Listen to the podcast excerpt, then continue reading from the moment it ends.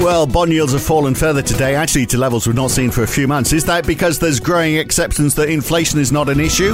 Well, that's not how the Bank of England's Andy Haldane sees it, and the latest producer prices from China show that even though it might be transitory, prices through supply chains are definitely rising. So who to believe? Well, the proof in the pudding could be in today's CPI numbers from the United States. They caused quite a stir last time. Which way will they veer this time? It's Thursday, the 10th of June, 2021. It's the morning call from NAB. Good morning. Well, US Treasuries have fallen further, another five basis points off 10 years, down below 1.49% now for the first time since March. Bond yields down across Europe too, and Aussie 10 years down to 1.57%. We've got a 0.3% fall in the US dollar, at least we did midway through the session, but it's regained all of that now. Similarly, the Aussie dollar has risen, then fallen, and it's now about 0.2% down, below 77.3 US cents. The pound is doing worse than most. It's losing uh, 0.3% this morning. The Canadian dollar hasn't moved much. Maybe that's because the Bank of Canada kept rates the same, kept its asset purchases the same, and didn't change its forward guidance, even with CPI around the 3% mark, because it's all transitory, haven't you heard? Uh, and equities are on the slide as well. The NASDAQ was on the rise, but lost all of it and some close to the market close. The S&P marginally down, the Dow losing 0.4%. Banks are faring pretty badly. Wells Fargo, JP Morgan, and the Bank of America all losing more than 1%. And shares largely down in Europe too, and oil's down a little bit. So today we are delighted to be in the company of the esteemed Tapas Strickland, Director Economics for Markets and mean, I thought I'd tore you up a bit today, Tapas, just to keep me interested. Um, let's look at bond yields first of all, because that's probably the, the main move, isn't it, overnight? 10 year Treasury yields well down. Actually, they got down to 1.47%. We had an auction of 20 to 30 year bonds for which the offer to cover ratio was lower than last time, 2.49 versus 2.82 times and we saw 30 year yields getting down to 2.148% for the first time in a few months. So, what's happening here, do you think? Uh, good morning, Phil. Yeah, the movement in the bond market has been very, very interesting, and really there has been no clear catalyst for that move lower in yields. So, to me, that suggests it's mainly market positioning being that dominant factor ahead of the CPI on Thursday. And mm. playing to that view, uh, when you look at uh, JP Morgan's recent client survey, that, sh- that showed US Treasury position was near its most short since early 2018. And there's a few stories also going around that risk parity hedge funds may have shifted uh, some of their stock and bond allocation based on the low volatility seen in the bond market over the past uh, couple of months. Uh, but regardless of the um, main driver there, it's clear that uh, US 10 year yields are down 4.4 basis points to 1.49%. At one point, uh, did hit 1.47 percent. So uh, there has been some clear break lower in the uh, range that we've seen. So, the, given that they've broken through that point, could they break even lower? Do you think? Yeah, it's it's it's not clear, especially just ahead of uh, CPI on Thursday. Um, one uh, factor that's worth noting is though when uh, US Treasury auctions occur, and when the auction uh, trades through the prevailing market yield, um, historically that's been a fairly bullish signal for for bonds uh, for, uh, for for several weeks. So maybe over the next several weeks, it's it's it's not that bad for the the bond market. But just worth uh, cautioning that what we have seen um, over the past uh, 24 hours looks more like a positioning move than any change in real fundamentals going out there. In terms of the overwhelming narrative that's going on in markets at, at the moment, it, it is still the fact that we've had two payrolls reports that have disappointed in terms of the number of payrolls that have been created and the length of time needed to get back to pre-pandemic employment is going to be a lot longer and the narrative that inflation may be transitory seems to also be picking up. So when you look at the 10 year implied inflation break even, that's currently trading at 2.32% um, from a high of 2.59% back in early Yeah, May. well, uh, maybe not if you're Andy Haldane, but we'll get on to, get on to that in just a second. But I mean, it is obviously US CPI that everyone is holding out for. In April, it was 4.2% year on year. Uh, in May, it's expected to be a little higher than that, isn't it? But as you say, just everyone's accepting now. It's, it's only temporary. It's just transitory. Yes, yeah. So uh, USCPI is definitely the one to watch coming up, and the consensus there looks for core at 0.5% month to month, and uh, the year ended rate at 4.7% year on year. And when you actually look at the distribution of forecasts within the Bloomberg survey, they range all the way from 0.2% in the month all the way to 1.2% in the month. So it looks like it could be um, a very volatile outcome in terms of markets, just depending exactly where US CPI prints. And I, I think the one caution I, I, would say is if you did get a succession of CPI prints that were printing towards the high side of expectations, then yeah. you would have to say there's some element within the CPI that we're seeing that maybe isn't transitory. And as such, I think a lot of analysts out there will be looking at some of the services components within the CPI, uh, just to see whether there is um, a more permanent uh, lift in inflation occurring in the US. Now, what about wages? I mean, that could that could be an element of it as well. Uh, definitely, and we have seen average hourly earnings uh, pick up recently. And uh, yeah. in last month's CPI, we did see. Um, uh, prices for restaurants and takeaway food services actually starting to lift, and their largest input in terms of costs. And that is, you know, that, that that's not transitory. People don't like it when they're told that their salary is going to go down, having had it pushed up. So if it goes up, it stays there, doesn't it? Look, uh, one place where inflation doesn't seem to be a concern, well, maybe it does, is China. They were funny figures, weren't they? Uh, we had uh, PPI from May is 9% up from 6.8% in April, but May's inflation rate is just 1.3%. So obviously it's not getting, which is less than forecast. And month on month, it's actually 0.2% down. It looks like uh, input prices are going up and it's not getting passed on. Yes, that's right. So in the domestic Chinese market, that appears to be the case. But I think the more important thing for the Chinese PPI is what it means for the global inflation cycle. And uh, China has been a source of persistent disinflation over the past three decades. And uh, this is perhaps one sign that maybe that's starting to reverse and go more towards an inflationary point of view. Um, at the same time, though, we have to balance out uh, exactly what's driving that higher P- PPI, and it does seem like it's global commodity prices. So, for as long as commodity prices remain elevated, then that could see higher global core goods prices coming out of China. Now, I mentioned the Bank of Canada. Not much change there, did it? Uh, you might want to comment on it, but maybe we should focus really on the ECB because that's uh, still to come. To taper or to not, I mean, the signs have been fairly dovish, haven't they? There, even you know, even from the hawks. I mean, everyone's taking on board this uh, this idea that whatever inflation is, it's it, it's going to it's going to settle down eventually. Yeah, that's right. So we don't think the ECB will be in any rush to deliver a taper message. And we think the ECB post meeting statement will continue that line of significantly higher pace of bond purchases over the current quarter.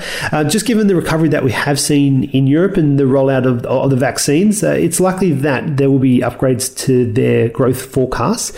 And uh, we think there may be some need to scale back on the pace of purchases in Q3, but we don't think that will come through at today's meeting. Right. And uh, while we're in Europe, uh, we had uh, Germany's uh, data overnight showing that exports lower than expected, just 0.3% up month on month. Imports down 1.7% month on month. But I mean, that's the golden question, isn't it? Is it uh, is it because of demand or is it because of supply? Whatever it is, that's also probably transitory. Yeah. So we've been looking quite closely at the trade data more recently, and there, there is starting to see some signs that maybe the peak in global goods consumption in the developed markets um, might might be here, and of course that that should occur at one point because obviously uh, consumers were unable um, to consume a lot of services due to the pandemic uh, virus restrictions, and you'd expect some kind of pivot away from goods and towards services. And at the same time, you would assume that consumers have satiated a lot of the pent up demand and may have actually brought forward a lot of the demand in terms of goods consumption. I know myself, having recently purchased uh,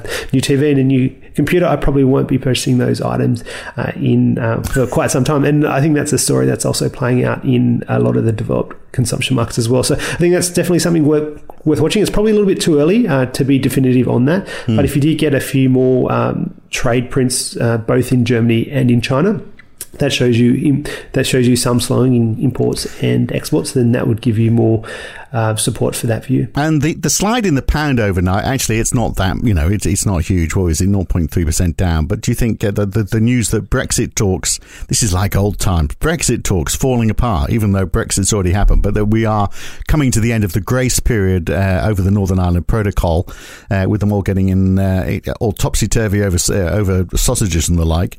those talks fell apart basically overnight. Uh, so is, is that what's caused the pound to slide, do you think? yes, that's right. So actually, going into those headlines, uh, the pound looked a little bit stronger just because those hawkish uh, comments coming from the Bank of England chief um, um, Haldane, who was really warning about the prospects of inflation and entrenching higher mm. higher inflation expectations and the need for the Bank the of England. The most dangerous time for monetary policy since 1992. Yes, and I can't, said, I can't quite recall back in 1992, but we did have that aggressive bond market sell off uh, in 1994, mm. um, and uh, you did see that lift in in, in, in inflation out there. Well, he, but I mean, he's put his his point was that inflation was going to like you know like we saw in the 70s and 80s. You get wage uh, demand for wages to go up, so prices go up, and then you have this game of leapfrog, as he called it, and it it spirals out of control. So we've got to make sure that doesn't happen. That was his big point. yes, it? that's right. And I think markets to some extent discounted some of those views, just given he yeah. is the outgoing Bank of England chief. Totally ignored it. I mean, there wasn't, as you said, it hit the pound a little bit, but uh, no one was going, oh, if they're going to have inflation, we, you know, we're going to face the same problem because you could argue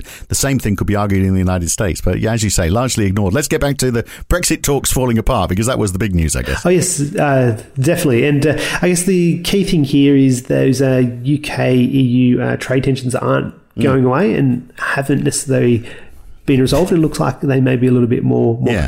So it's still going on, even though, you know, it's the same issue that wasn't resolved before they signed an agreement. They don't like the agreement. They're still arguing about it. Uh, how long can that go on for? I wonder. Uh, meanwhile, let's, uh, let's look closer to home. Uh, and uh, Christopher Kent from the RBA.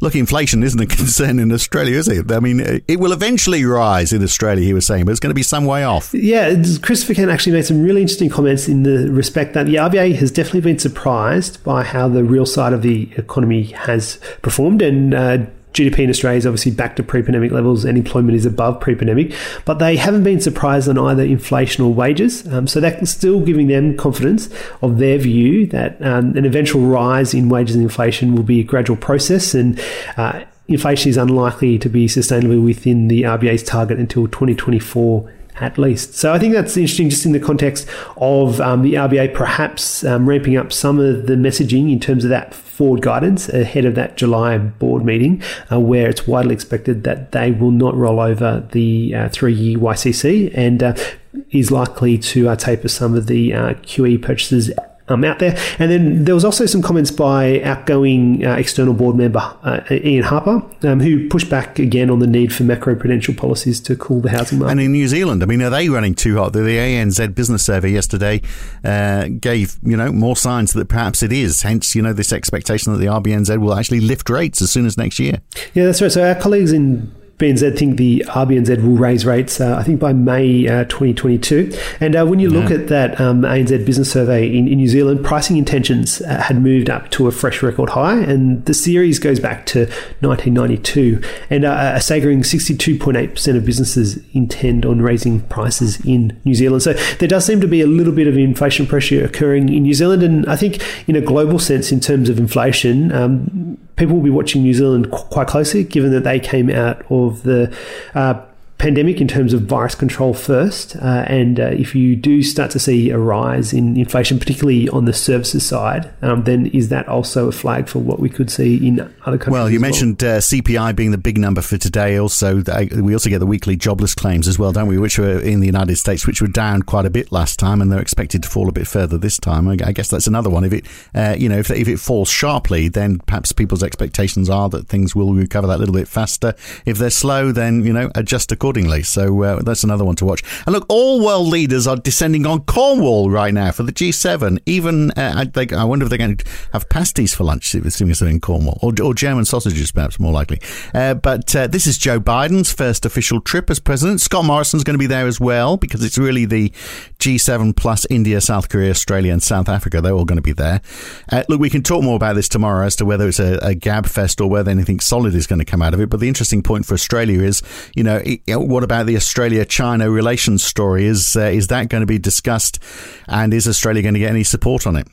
It does look like it is going to be discussed, and uh, Prime Minister Morrison did background uh, media just before he left, saying that Australia will push G7 leaders to back the restoration of the penalty system under the WTO to curb China's economic.